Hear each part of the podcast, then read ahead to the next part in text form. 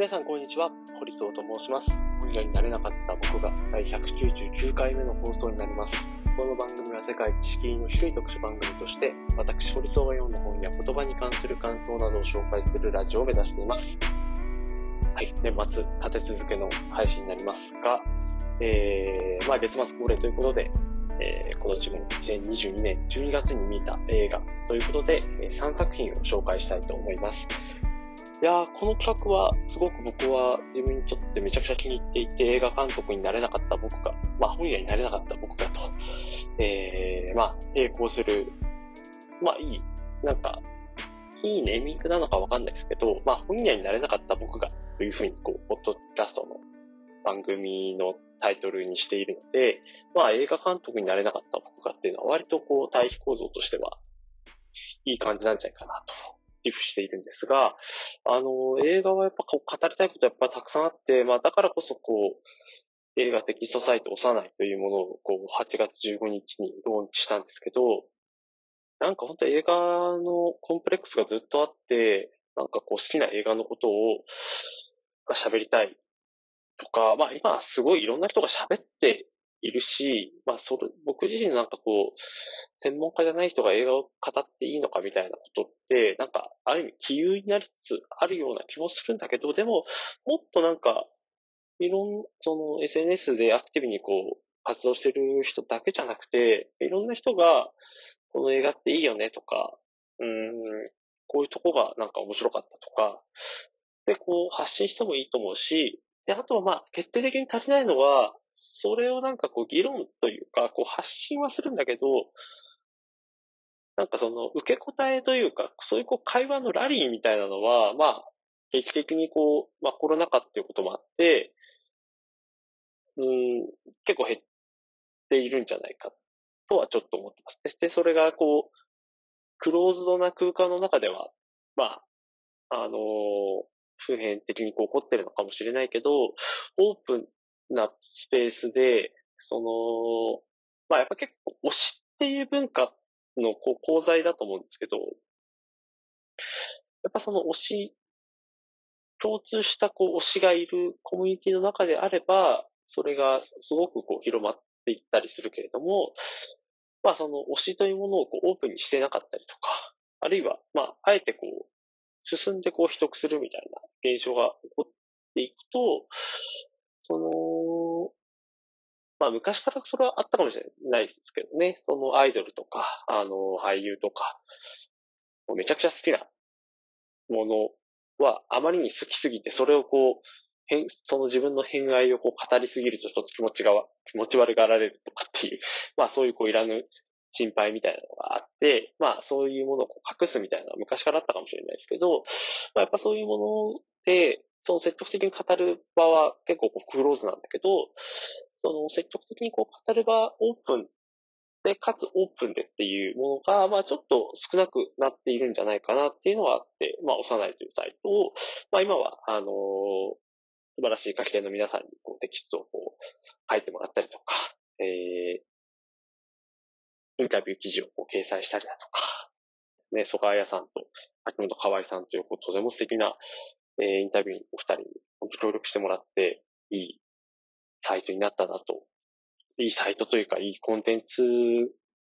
として、こう読み応えのあるコンテンツとして用意できたなっていうのもあるし、まあ、ジャーナルというのを、まあ、年末に、えー、新しいジャンルとして、えー、サイト内のこうカテゴリーとして、えー、準備して、安藤 N さん、レイナさん、田辺淳也さんの3名の方に書いてもらいましたと。で、それもまあ、すごい素晴らしい体験で、もう本当いろんな人に協力いただいて、で、もっともっと、幼いというサイトが多様な人に、まあ多様な価値観が、なんかこう交差する場になったらいいなと。まあこれはこうウェブサイトという場をこう飛び越えて、いろんなところにこう広がっていったらいいなと思ってますけども、あのーこの読書ラジオの中でもこうスピンオフ企画として、えー映画を月1回紹介するみたいなことをやってますけど、それはすごいやっぱ楽しかったですね。これが、あのー聞いてくださる人も、あのーたくさんいて、で、これはもう一方向で、えっ、と、もう発信するだけだけど、まあ、2023年とか、まあ、いろんな場で、まあ、この読書ラジオは、基本的にはこう、一方向で、えー、語っていくことをこう、便にしてますけど、2023年はね、なんか今思いつきだけど、なんか誰かと一緒に、ポッドキャストを、えー、なんか企画してもいいし、なんか別の場所で、なんかこう、出演したいなとかっていう気持ちもあります。なんかこういろんな企画に乗っかって、えー、喋ったりとか、あるいは何かをこう、プロデュースするみたいなことも、やっぱり200回ぐらいこう、経験していくといろんなものが見えてきたりするので、なんかそういう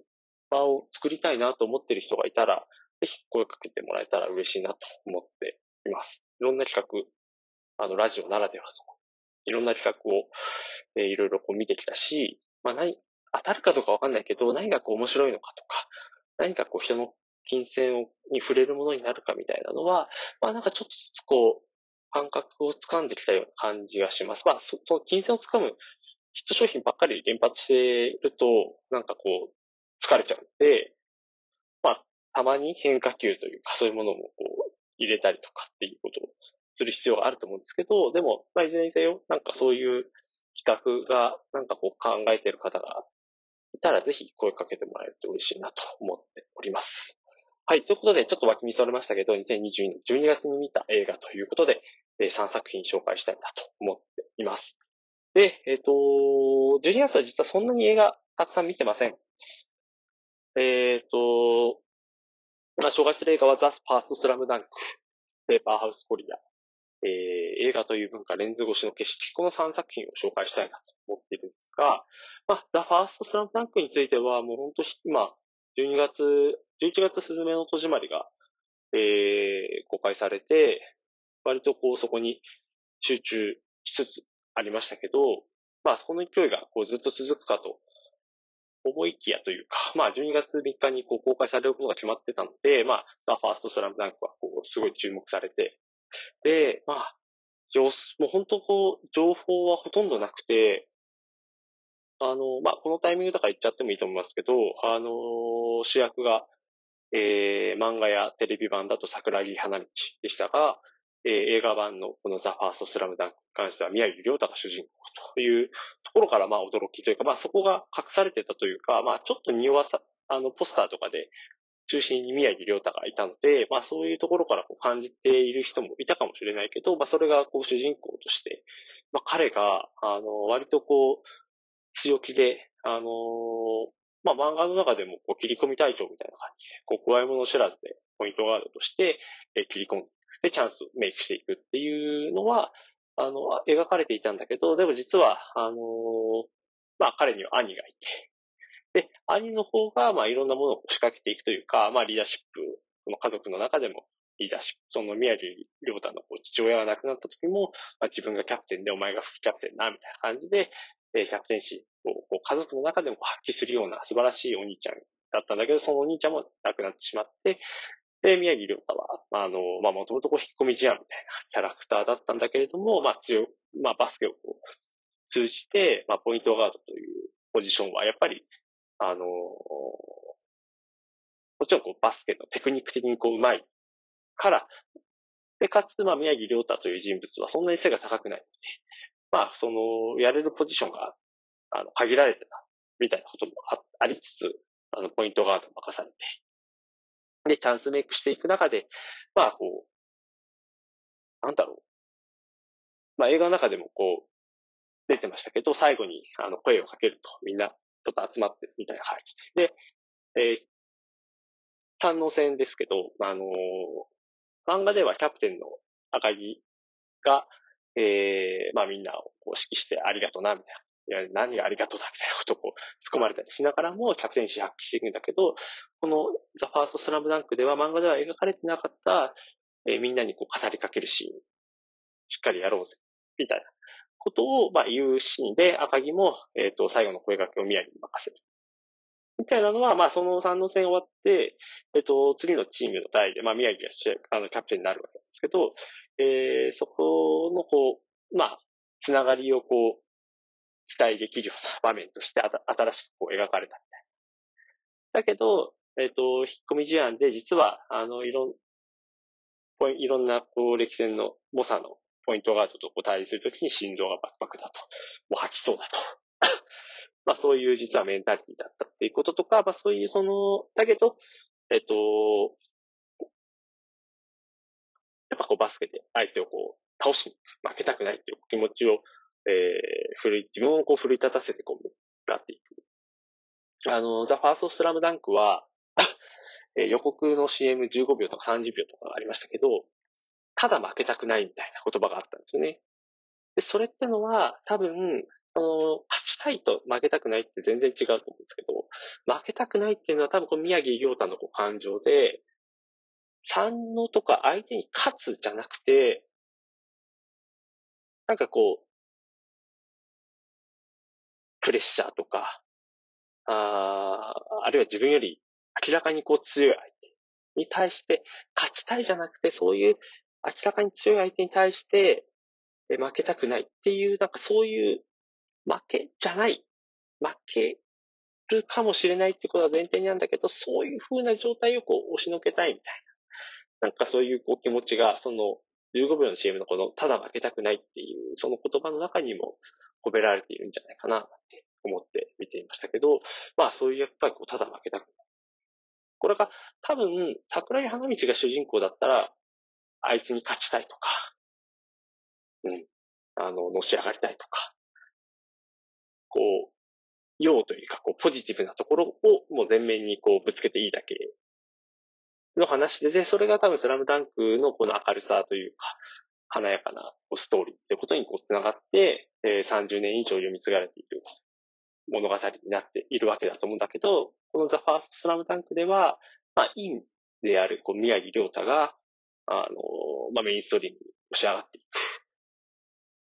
メインストリームで、えー、なんだ、こう、三能という、三能工業という、あの、何連覇もしてきた相手がこう、負けた経験がないような、え、相手を、に対峙していくという、まあそういうところが、まあやっぱこの、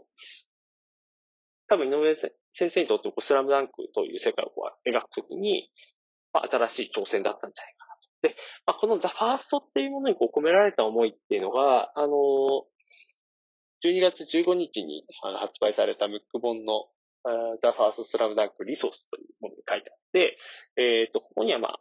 実は ザ・ファースト・スラムダンクっていうのは、あの、いくつかあるタイトルのうちで、井上先生にとってベストではなかったんだけど、どっかのタイミングで、あ、これがいいんじゃないかっていうふうにこう、ひらめいたと。で、いくつかのこう、副案とともに、あのー、関係者、スタッフにこうアンケートを募ったところ、ザ・ファースト・スラムダンクっていうのは、全然こう、上位に上がらなかったと。だけど最終的に井上先生が、あまあ監督も務めている原作者の井上武彦さんが、あのザ・ファースト・スラムダンクに行きます。っていう時にこう驚きがあったってことが書かれて、で、僕もその最初見た時にザ・ファーストって何なんだろうっていう、これを見る限り、あのザ・セカンドとかっていうのもあるのかっていう憶測はあったんだけど、まあその宮城亮太のストーリーが出て、で、じゃあ次は三井久志のストーリーとしてザ・セカンド・スラムダンクっていうのがあるか。だからそんなことは多分なさそうだ。もうこのザ・ファースト・スラムダンクはもうスラムダンクのストーリーとしては、もうこれでこう完結してるというか、まあもちろんこれでザ・セカンド・スラムダンクっていうのが、あのー、また1年後なり2年後なり、まあそれが10年後だったとしても、それが出てきたらそれはそれでもう歓迎したいけれども、ただこのザ・ファースト・スラムダンクもうこのザ・ファースト・スラムダンクという中で完結してるし、完結していなければいけないんじゃないか。まあ、それぐらいの完成度の高い作品だった。で、井上先生はそこでその初めて新しいっていう意味をこのザ・ファーストにこう込めたっていうことを言って、まあ、その初めて新しいチャレンジ。はじ、これちょっと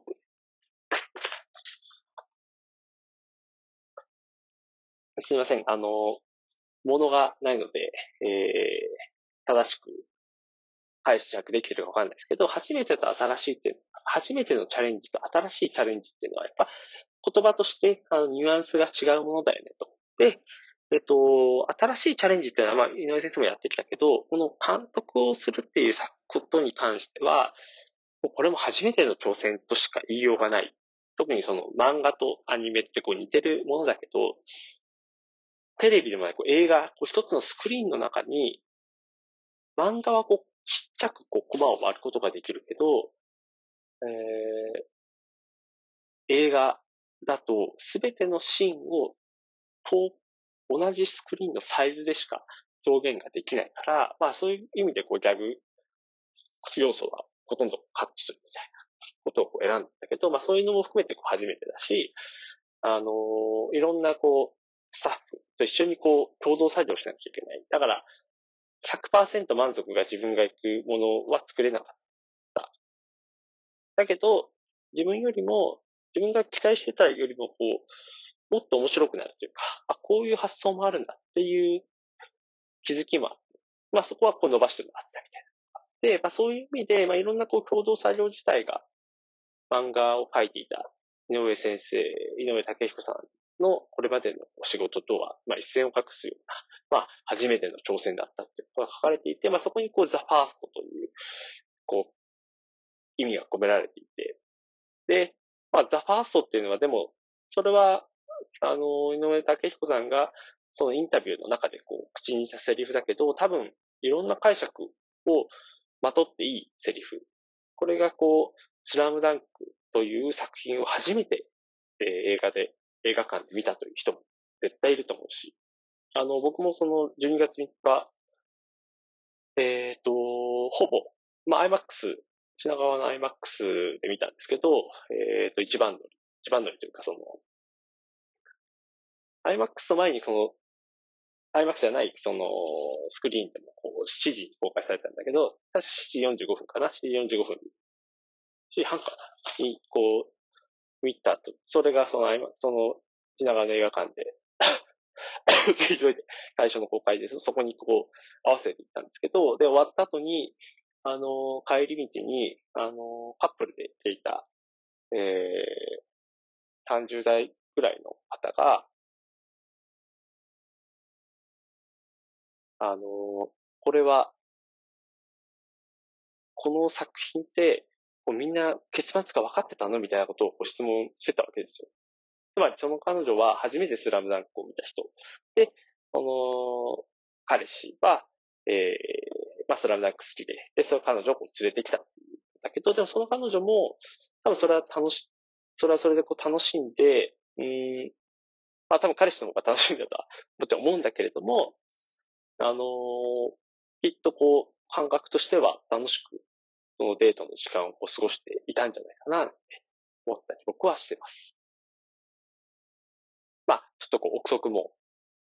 えー、多々ありますが、はい。えー、とですね。で、僕が、やっぱこの The First, The First Slam Dunk だけで 20分くらい経ちそうですね。えっと、すごく気になったのは、あの、面白かったんですが、これは僕自身のこのノスタルジーがこう刺激されて、えー、面白いと思ったのか、懐かしいな、この映画としてこう面白いのか、それのノスタルジーだと感じて、懐かしいな。これが僕がこう興奮してたスラムダンクだっていうことでこう楽しかったのか。そこの言語化がなかなかこう、最初見た時はわからなかったんですけど、2回目を見て、で、周囲の反応とかを見て、これはどうやら違うと。やっぱこう作品として、あの、完成度も高くて面白いんだ。しかも世代とか、あ、初めて見た人、もうスラムダンクをこう、がっつりハマった人、まあいろんな世代をこう、まあ超えてというか、それでこう面白さがあるっていうことに僕は、まあちょっと気づき始めたというのが、あの、この年末のこのタイミングです。で、えっ、ー、と、実はこの映画テキストサイト、幼いの中でも、このザ・ファーストスラムダンク、テキストでは紹介はしないんですが、あのちょっとしたコンテンツとして、えー、近日中にアップする予定です。ぜひ、それも楽しんでもらえたらなと思っています。あの、どう、やっぱどういう面白さが、その映画にあるのか。めっちゃ感動したとか、まあそれだけでも映画の価値なんだけれども、どんな面白さがあるのかっていうことをもうちょっとこう言語化したりとか、こう議論したりとか。井上先生すごいだけだとやっぱ終わっちゃうやっ。ぱそのスラムダンク、ザ・ファーストスラムダンクってこうアニメが好きな人が他のアニメを見て、まあザ・ファーストスラムダンクとのこう参照点をこう感じてもらったりだとか、あるいはこう実写のこう別のこうバスケの映画を見たときに、なんか違うスポーツの映画を見たときに、あ、ここはなんか共通してなんか似てる部分がある。なんかリスペクトというか、そのオマージュみたいなのがあるな、みたいなことを感じてもらったりとかすると、またこう映画とか、そのカルチャーに対する接し方みたいなのも随分変わると思って、まあそういったところを、まあこう、全部作り上げるのは難しいですけど、まあいろんな面白さがあり、面白さってこういろんな多様な視点があるよねっていうことを、えー、まあ、幼いサイトでは引き続き、えー、目指していきたいなと思っています。ぜひそちらも楽しみにして待ってもらえればなと思っています。はい。ということで、えっ、ー、と、二つ目は、ペーパーハウスコリアという作品を紹介したいなと思っています。えー、ペーパーハウスコリア統一通貨を奪えということで、まあ、これは韓国の作品ですね。えー、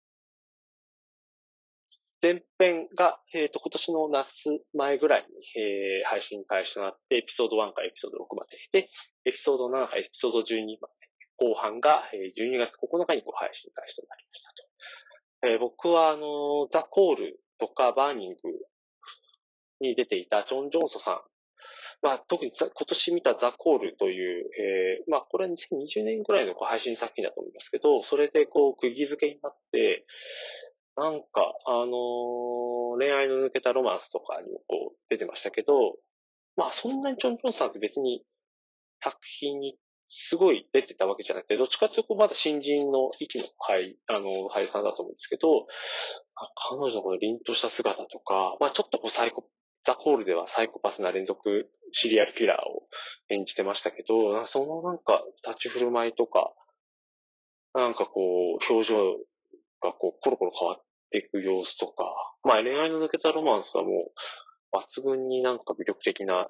キュートなヒロインを演じてましたけど、なんかその幅の広さも含めて、なんか今年はもうジョン・ジョンソさんにすごい夢中になりましたね。で、まあ、ペーパーハウスコリア、特にこの後半を見て、まあ、教授役で出ていた、えー、ユジテさんと、あとはベルリン役を演じてたパクスさん。パクスさんはイカゲームとかにも出演されてたそうですけど、まあやっぱこの二人のやりとりは、まあめちゃくちゃ面白かったですよね。えー、まあそういう、まあ今年はですね、あの、なんかめちゃくちゃ見たってわけじゃないですけど、多分これまで以上に韓国作品に触れたし、あ、韓国作品ってもしかして日本とかとはぜ違う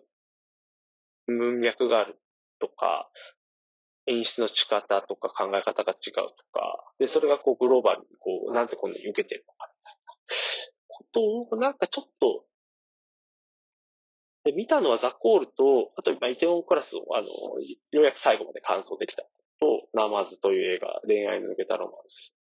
ペーパーハウスコリアと、あと、まあ、まあ、ディズニープラスで配信されてカジノという、まあ、これも紹介したかったんですけど、まだ、あの、エピソード4までしか配信されてないので、まあ、でもカジノもすごく面白いですけど、あの、韓国作品に、まあ、これまで以上に触れて、まあ、やっぱりこの12月に見る、見た映画ということでも、まあ、触れておきたいなと思っています。まあ、やっぱりこうドラマって、まあ、特にこのペッパーハウスコリアは、あの、1、回あたり50分から60分ぐらい、割とこう長尺、あの、もう、カマ演じたモーという作品とか、30分の尺のこう、短めのドラマですけど、まあそれが割とこう最近ちょっとずつ多くなってますけど、割とこうリズムよく、あの、エピソードをこう更新するみたいな。だけどペーパーハウスコリアはやっぱり、まあこう、ちょっとこう骨太というか、なんかやっぱこう、まあこう強盗、その造幣局、まあこれもともとこうペーパーハウスっていうこうスペインの映画を韓国版にこうリメイクした作品ですけど、まあ、あの、南北コリアンというか、あの、北朝鮮と韓国が、まあ、統一する、まあ、そのためのこう紙幣として南北会談をするみたいなところ。だけど、その、統一するときに、まあ、どういうふうな、こう、お金の動きがあるか。で、そのお金っていうのは、本来であれば、あの、ペーパーハウスはこう民衆のものだ。金はこう民衆にちゃんと公平に配られるべきだっていうふうに、えー、描かれ、あの、そういう筋書きをこう描かなくちゃいけないんだけど、政治家とビジネスマンが結託して、あの、一部の財閥にしかこうお金が回らないとか、一部のこう利権を担っている権力者たちが、あの、旨味を、えー、取っていくみたいなところに対して憤っている、まあ、強盗たちが、えー、社会のために、まあ、社会のためにこう強盗するっていうのは、まあ、すごくこうフィクション的ではあるんだけど、まあ、そういうなんか、あれなんかこう、政治とか、いろんなこう、こその政治的なイベントが、本来であれば政治ってのは、政治家ってのは、基本的にこう、間接民主主義制取ってる国は、あの、自分たちの意見、直接民主主義だと時間かかっちゃうし、あの、何人、めちゃくちゃこう、一直二十人いるときに、あの、合理的な意思決定を迅速にすることができないから、あの、代理で、えー、政治家を選ぶみたいなことをやってるのに、なんでこんなにずれた意思決定がされるのかみたいなもやもやは多分みんな抱えてると思うんですけど、まあそれを、まあある種、まあ次の映画という文化、レンズ越しの景色にちょっとこそずるところかもしれないけれども、ちょっとしたこう復習というか、これじゃダメだよねっていうこうカウンターパンチを食らわせるみたいなことを、えー、このペーパーハウスコリアのこう強盗集団たちは、えー、やっていく。で、それが、その、前編は強盗集団と警察プラスまあ政治家みたいな感じだったのが、後編になっていくと、強盗集団と政治家とこう警察っていうのが、まあ割とその、全部が対立、それぞれ対立するわけじゃないけれども、ちょっとずつそれぞれのこう関係者のこう思惑とか、まあ、何をこう正義だと思っているのかとか、そういうものがこう変わっていって、で、それが想定外のこうハプニングを生んで、で、残念ながら、あの、まあ、ペッパーハウスコリアでは、あの、人質を取るんですけど、あの、誰もこう傷つけない、殺さないっていうことがこう原則としてこうやっていくわけだけれども、まあ、残念ながらその物語が進っていくにつれて、誰かが、えー、亡くなってしまうみたいな、まあそういうこう悲しみも描かれてたりするんだけど、だそういうその引き込むというか、最終的に何をこう得るのか。それはこう、お金だけじゃなくて、愛とか、夢とか、あまあそういう、まあいろいろなこう要素が散りばめられていて、強盗集団の中にもこう裏切り者がいるんじゃないかっていうことで、こう、あの、警察側からこう揺さぶられたりするんだけど、その、まあ、揺さぶりにもこう、しっかりとこう耐えて、まあやっていくみたいなところが、まあ、面白かったというか、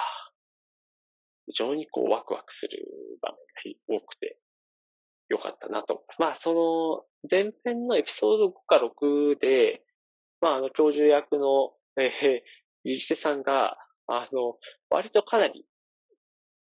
過激なというか、こう、無理のあるアナログなこう脱走劇みたいなのをやるのは、まあそこで、あ、脱走できたんだ、みたいなのは、なんかちょっと、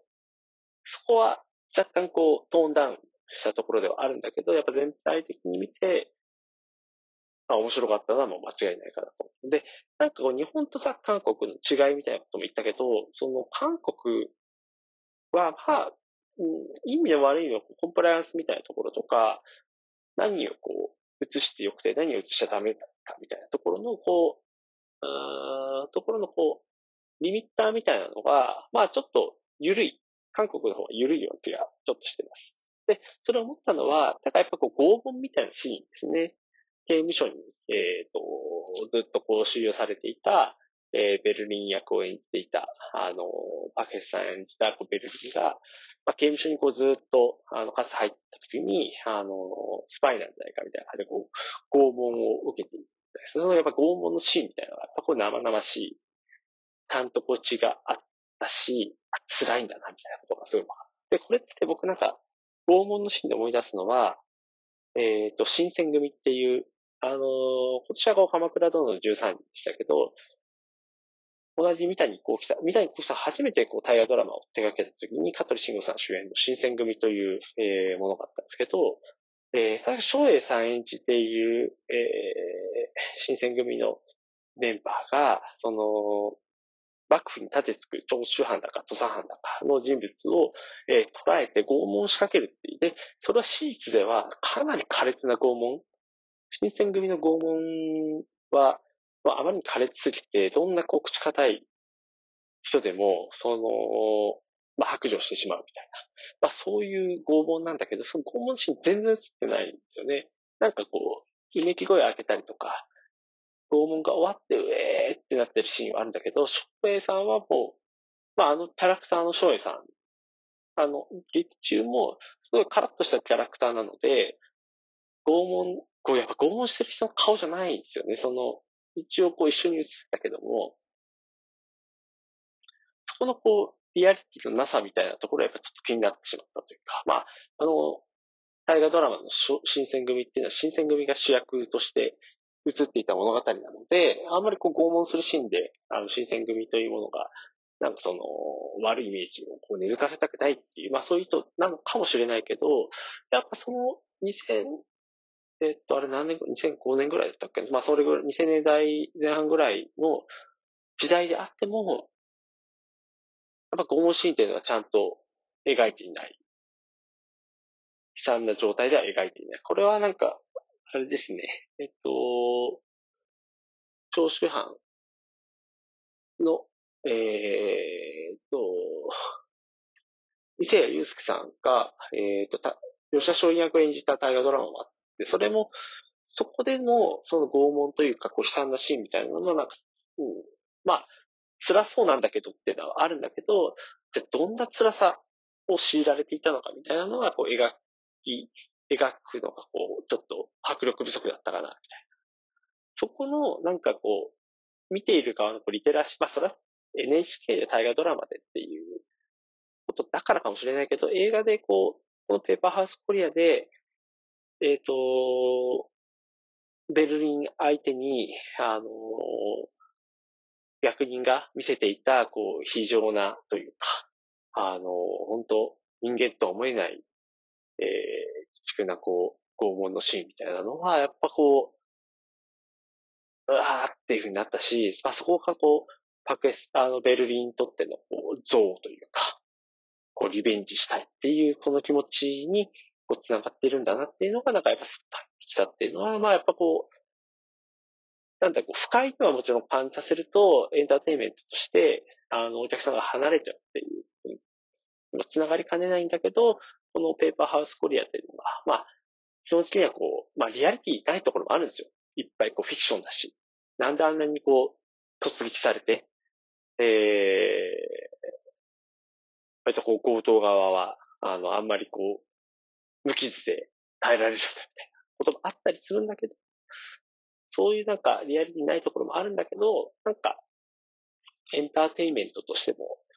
えー、サスペンス的な話としても、すごくうん、楽しめた作品だったなと思っています。はい、最後、えー、映画という文化、レンズ越しの景色。これもですね、あの、さっき幼いの話をしましたけど、僕やっぱこう面白い映画っていうものをやっぱもっと言語化できたらいいなっていうことをやっぱ考えていて、で、この映画という文化、レンズ越しの景色というのは、まあ、その、ドキュメンタリーというか、映画についてこう語るドキュメンタリーですけど、その映画で復讐というものがこうテーマで、まあいろいろな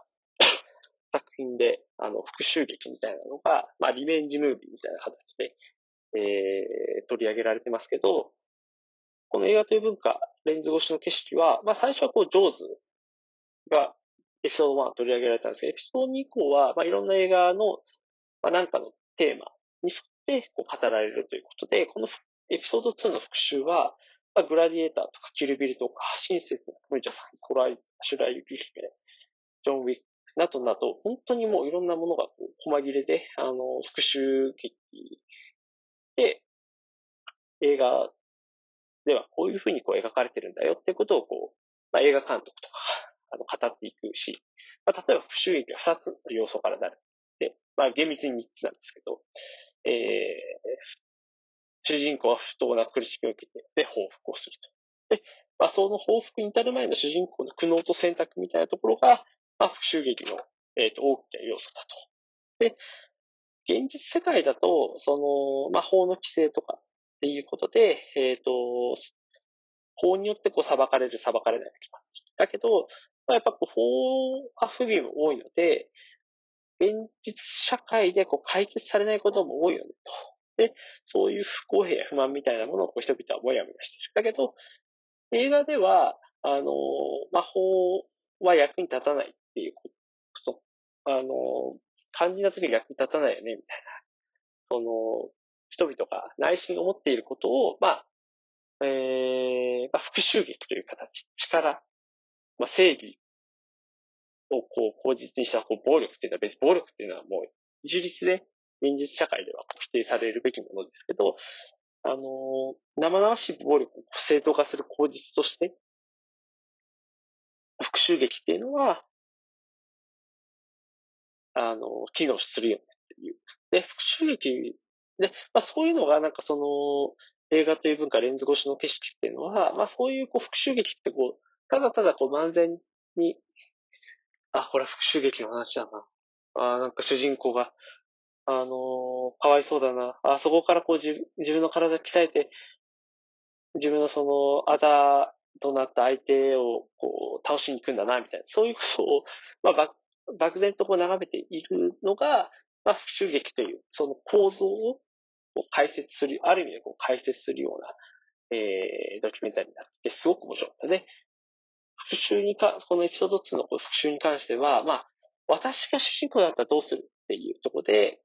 その映画を見ている、こう、傍観者から、この、優れた復讐劇と言われている映画は、こうただ傍観する立場だったのに、私が主人公だったらどうするっていう、こう、当事者意識、当事者意識を、まあ、中だと無理やりこう持たせて、えー、映画の進行を、が進むにつれて、えー、実際にこう、復讐者のようなこう、疑似体験ができる。この、暴力っていうのはもう、ダメですよね。あの、2022年は、あの、安倍さんが、まさか、えー、演説中に、登壇に倒れるとは思って、まあ、そんなことを思ってる人は一人もいなかったですけど、まあ、そういう、それをもってこう正当な暴力なんてことは僕は絶対口が裂けても言わないし、あれはあってはならなかった事件だったと思うんですけど、なぜかこうフィクションにおいては、そういったこう暴力というものが、場合によってはこう正当な暴力としてこう許容されるみたいなことも、あの、生じている。そういう、それはなんか、人間のなんか、うん、変な部分というか、ダメだと分かってるけど、でも、フィクションの世界であればそういう描き方も OK だよねっていうふうに、なんかこう感じさせる力っていうのはな、まあ、映画ならではなのか、それとも現実社会でも、まあちょっとこう、実際、まあ安倍さんというこう実際の人がこう倒れたことに対して、それをなぞらえるのは危険だと思いつつ、内心で、まあそこに対してこう強要するみたいな心が実はあるのかもしれない。ダメですよ、こう暴力もテロも。絶対ダメなんだけども、なんかそのあたりの、その人間のこう矛盾みたいなものを、えー、描いているからこそこの復讐劇というものは、まあ、あのー、もう本当次から次へと生み出されるし、割とこう人気なジャンルの一つとしてこう機能していくんじゃないかっていうのは、なんか、復讐劇をこう、というものをこう漫然と見ている中で、あ、こういう要素からなります。まあ、これちょっとこう、勉強というか、こう、映画学科とか、なんかそういう映像の授業とかだと、まあ、当たり前にやるのかもしれないですけど、それがこう、ネットフリックスのドキュメンタリーとして、まあ、いろんなテーマで、えー、描かれているのを、まあ、たまたまこう見たら、なんかすごいハマっちゃって、全部一気に見ちゃったんですけど、あ、なんかこう、語る上で、やっぱこうなんか映画に関するこう、最低限のリテラシーというか、これ別に教養とかそういう問題ではなくて、なんかこう言語化する上で、もうちょっとこういろんなことを知れたら面白いというか、なんかこう語る幅も広がっていくんじゃないかなっていうことをなんか、漠然とこう考えた、えー、考えることができた、まあ映画というか、配信作品だったなと思っています。ということで、The First Slam Dunk, Paper House Korea, 統一効果を奪える。えー、3番目が映画という文化レンズ越しの景色。この3つの作品を、えー、紹介したいなと思っています。2023年も、あの、1月末にまた、えー、それまでに1月に見た3つの映画について、えー、紹介したいなと思っています。これは、あの、引き続き続けていくので、ぜひぜひ楽しみにしていてもらえたらと思っています。ということで、えー、今回の配信は以上になります。また次回の配信もお楽しみください。